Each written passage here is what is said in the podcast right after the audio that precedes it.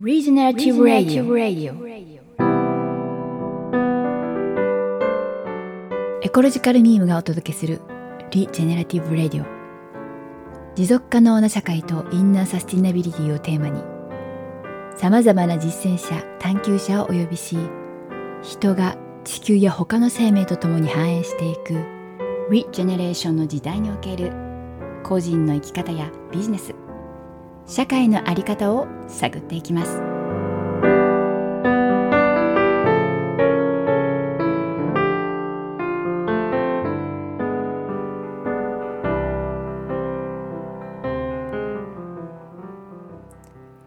皆さんこんにちは。エコロジカルミームの小林です。持続可能な社会とインナーサステイナビリティをテーマにお届けするリージェナラティブラジオ。第1弾はエシカル社会とインナーサステイナビリティと題し株式会社ハイロジック代表でありエシカルファッションデザイナーとして多方面で活躍される小森由美さんを、えー、ゲストにお招きしてお届けしていきたいと思います。小森さん聞こえていらっしゃいますか？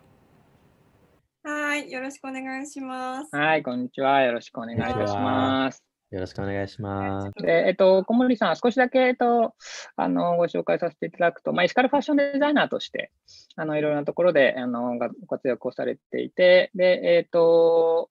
特に、まあ、草木染めのランジェリーブランド、リブラですね。リブラのあのブランドを立ち上げられて、えっと、ずっとやってきたり、であるいは、あの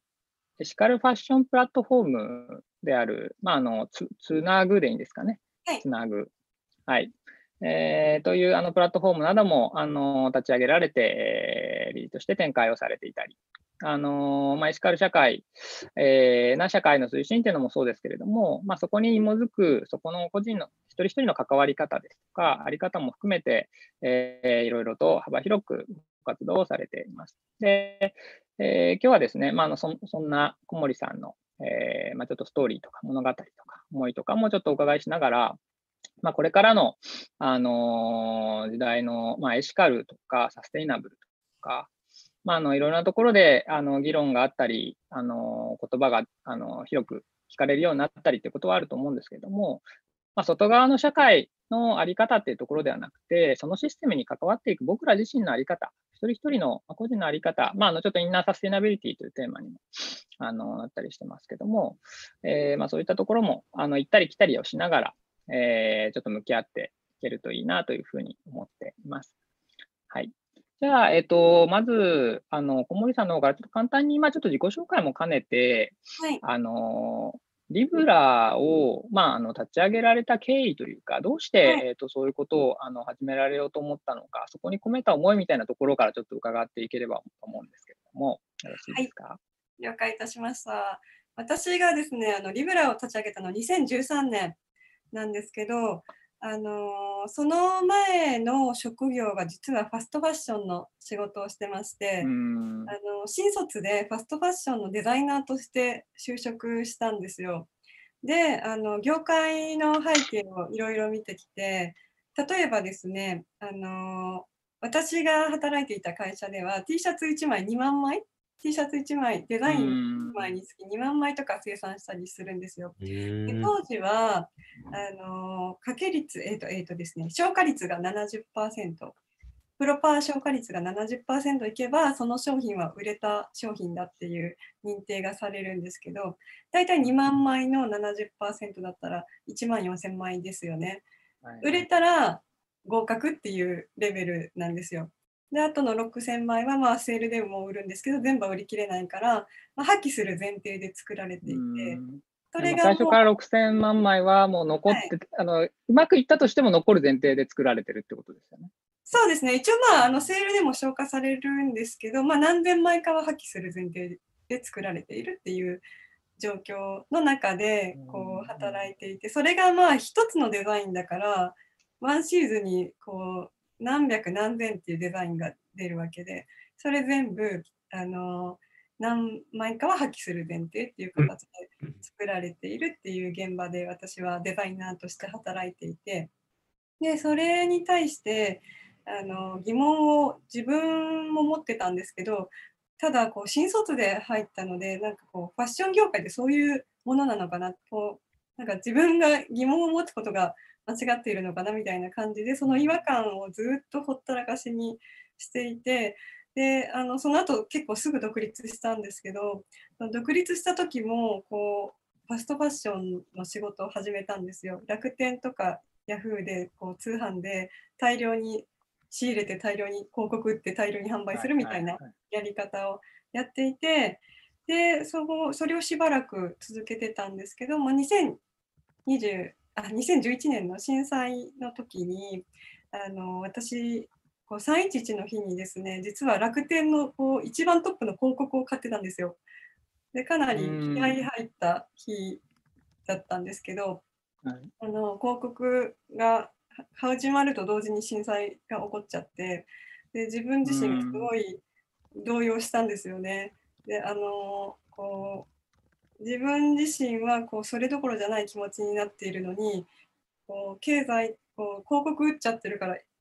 どんどん商品が売れていっちゃってなんかその経済と自分の心がすごく不一致な状態にすごくこう疑問を感じたんですよねその日に。でそれからもまああのすぐあのその仕組みをやめることは自分は簡単にはできなかったんですけどやっぱりそれで生きていたので。でもあのどんどん自分がその震災以降こう背景が分かるものを選ぶようになって例えばオーガニックの野菜で誰が作っているとか背景がすごく見える商品を選択するようになったので自分の収入は誰が作っているか全くわからない。しかも値段的に明らかに何かから搾取しないと作れないだろう値段で販売していたのでその自分がこうなんかなんだろう自分の収入が不透明なのにこうその不透明なものを使って自分だけいいものを買っているっていう状態にものすごく疑問を感じるようになって私自身がその自分が本当にいいものだって思えるものを作ってその収入でいいものを買いたいっていうふうに思うようになってでその延長で立ち上げたのが草木染めランジェリーのリブラです。立ち上げられたのが2013年はい、2013年の春ですね。じゃ震災からそれから2年。2年経っちゃいましたね。あいや、でもその、まさにその感じてたその違和感みたいなものを自分が、その、まあ、システム、あの経済の中で、ある意味、それを、なんだろうな、加速させないとやっていけないっていう、だけどそれ自体に自分はすごく違和感があるみたいなところを、なんかある意味、あの、結構感じた、あの、手から、なんか、それが本当に立ち上がるまでに、なんか小森さんの中でどんなことがあったのかなって、ちょっともうちょっとお伺いしたいなと思って。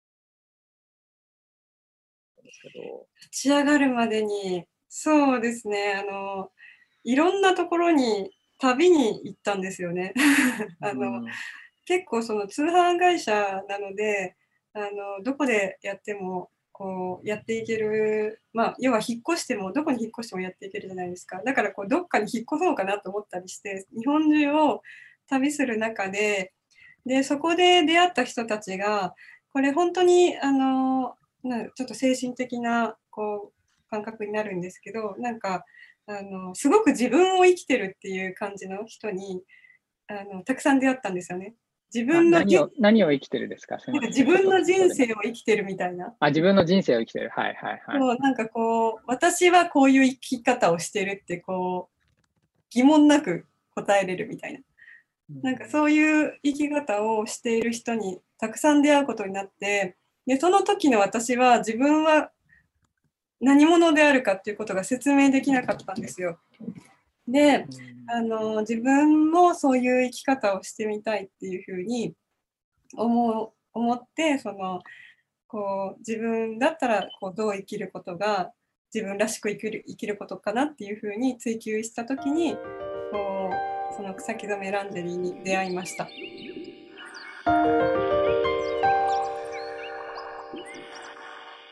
えー、では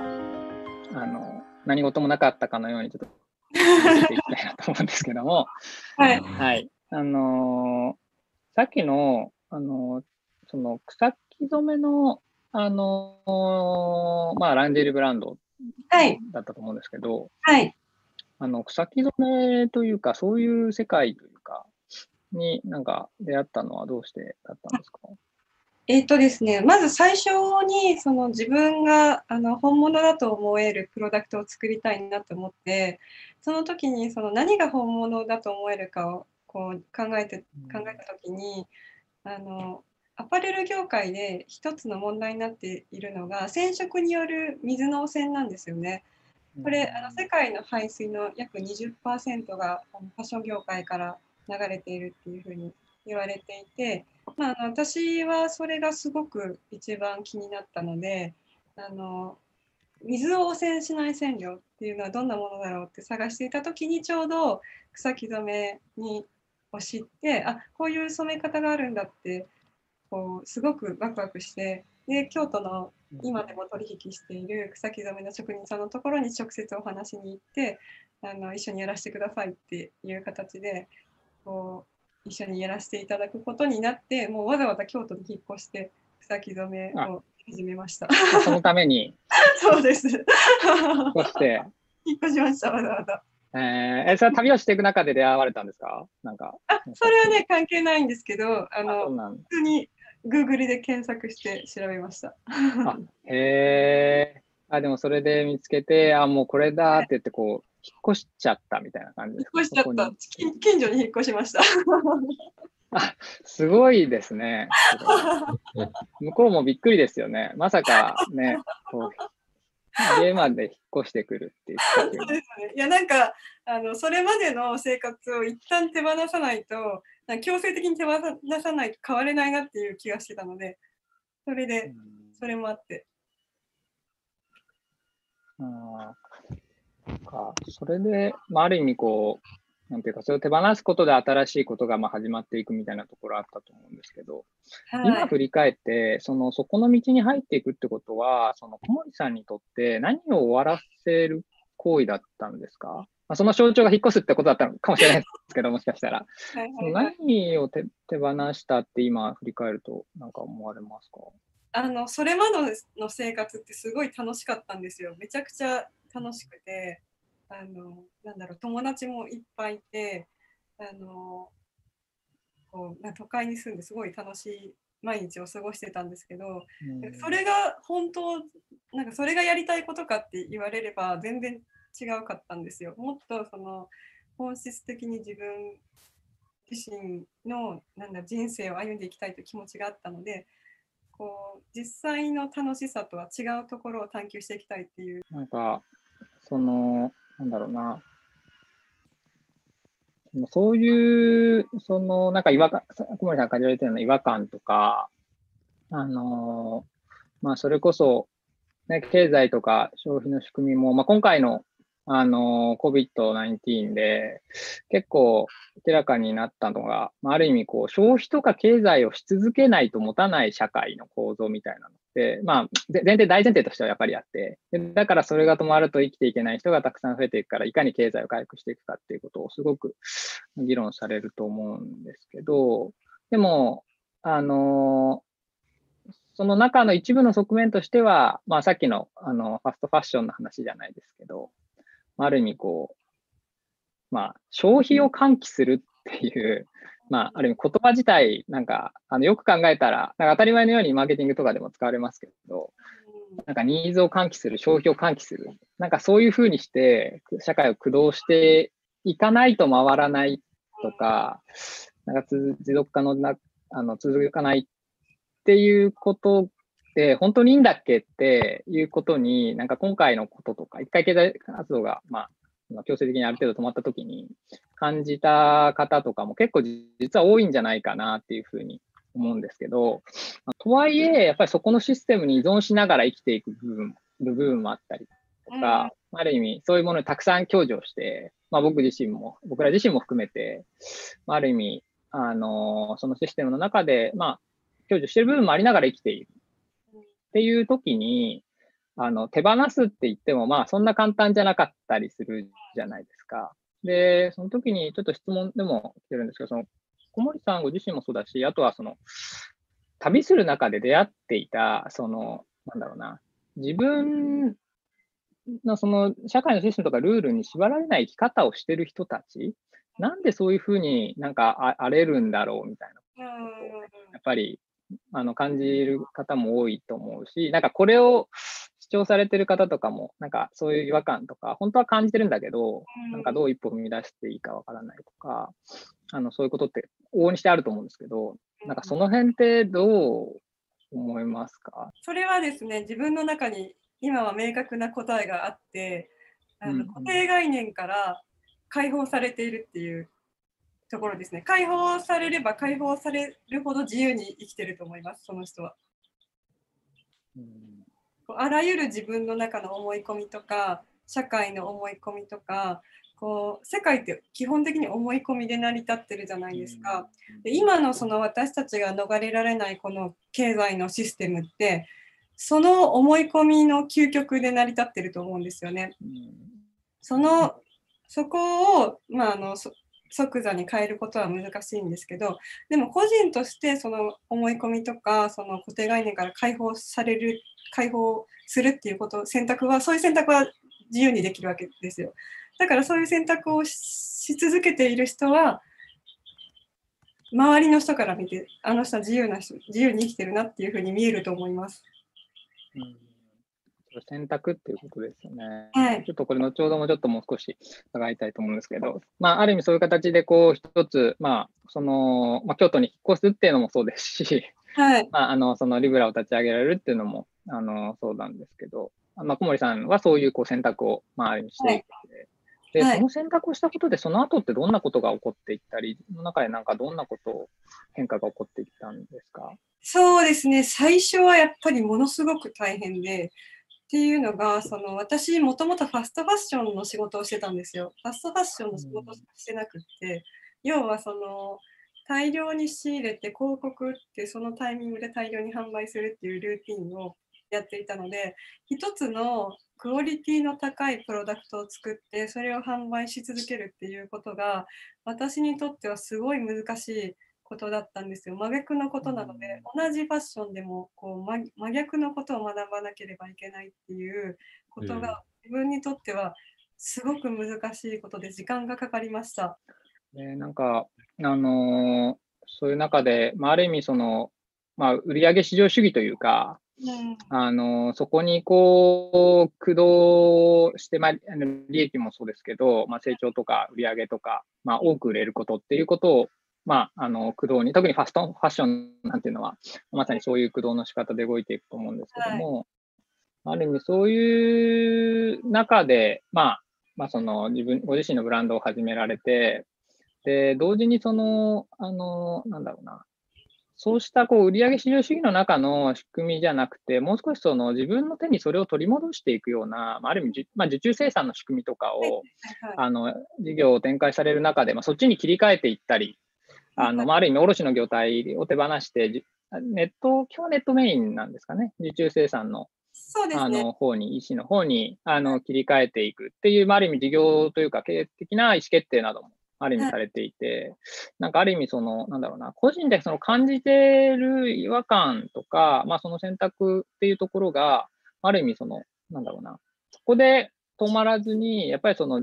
あの仕事の仕方とか、事業の意思決定とか、はい、あのそういうところにやっぱりすごくこう、つながっている感じが、まあとても、あの素敵だなっていうか、すごいなと思ってるんですけど、はい、なんかそのあたりのちょっと、あのストーリーというか、あの、その、はい、まあ、多分具体的に言うと、卸業態から受注生産の方に移行していく結構な意思決定だと思うんですけど、経営的には。そうなんですよ。うん、なんかその辺ってどんなことを感じられて、どんなことがあったんですか？えっと、まず、その最初はやっぱり、こう、今の経済システム、まあ、一般的なアパレルのシステムですよね。あのその卸でブランドを拡大していって収入を得るっていうやり方をリブラもずっとやってたんですけど、本当にずっと疲弊するんですよね。あの、要は、こう、資本主義の基本って、安く仕入れて高く売るっていうところじゃないですか。それがエシカルファッションだと、あのまあ、生地の値段も高い。で職人さんの値段も工賃も高いっていうことでどうしてもあの原価が高くなるものをあのそのまま販売しちゃったらこうめちゃくちゃ高くなるからギリギリのとこまで下げて売ってるみたいなその資本主義のこう真逆のシステムの中であのやらないといけないのでそれが結構大変だからこうエシカルファッションブランドって結構その経営者のマンパワーでなんとかやってるっていうとこ結構多いんですよね。で私もそうでもうなんかずっとあの休みなくやり続けてそれでも売り上げはちょっとっていうところにいてずっと疲弊してたんですよ。でその中で途中ぐらいからだんだんあの自分の疑問が大きくなってきてで本当にそのこうこのやり方が正しいのか？こう確かにそのたくさんこう卸があの増えるとあのなんかやってる気になるっていうかこう評価されてる気になる。あのいろんなこう一見いいこともすごく多いんですよね。いろんな大手さんと一緒にできたりとか。だからこうそういうことでその自分がごまかされるじゃないんですけどなんかそういうややってる刺激に対してなんかこうごまかされてる感じがすごいあったんですよね。で卸をやめるっていうのはさっき小林さんおっしゃっていただいた通りにすごい決定で自分のウェブショップだけで勝負するっていうことなんですよ。でその自分のウェブショップだけでやっていけるのかっていう不安があったりとか、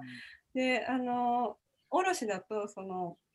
まあ、あの原価率大体25から30%になるんですけど、まあ、ウェブショップだと、まあ、45とか50%まで原価率下げれるわけで、で下げて販売したんですけどそういうこう値段を変えるっていうところも1回変えちゃったらもうこう卸業態には戻れないとか、まあ、すごい自分の中であの恐怖があったんですけどあったんですけどそのずっと同じようなことを繰り返してこれ売れれば売れるほど多分もっとしんどくなるんですよね。こうもっと例えば従業員が増えてもそのしんどくなるしあのなんだろう精神的に？なんかそういう構造の中でこうあのやっていきたくないっていう気持ちの方がその変化することよりも変化することに対しての恐れよりも大きくなったのであのもう変えてやろうっていう感じであの変えました。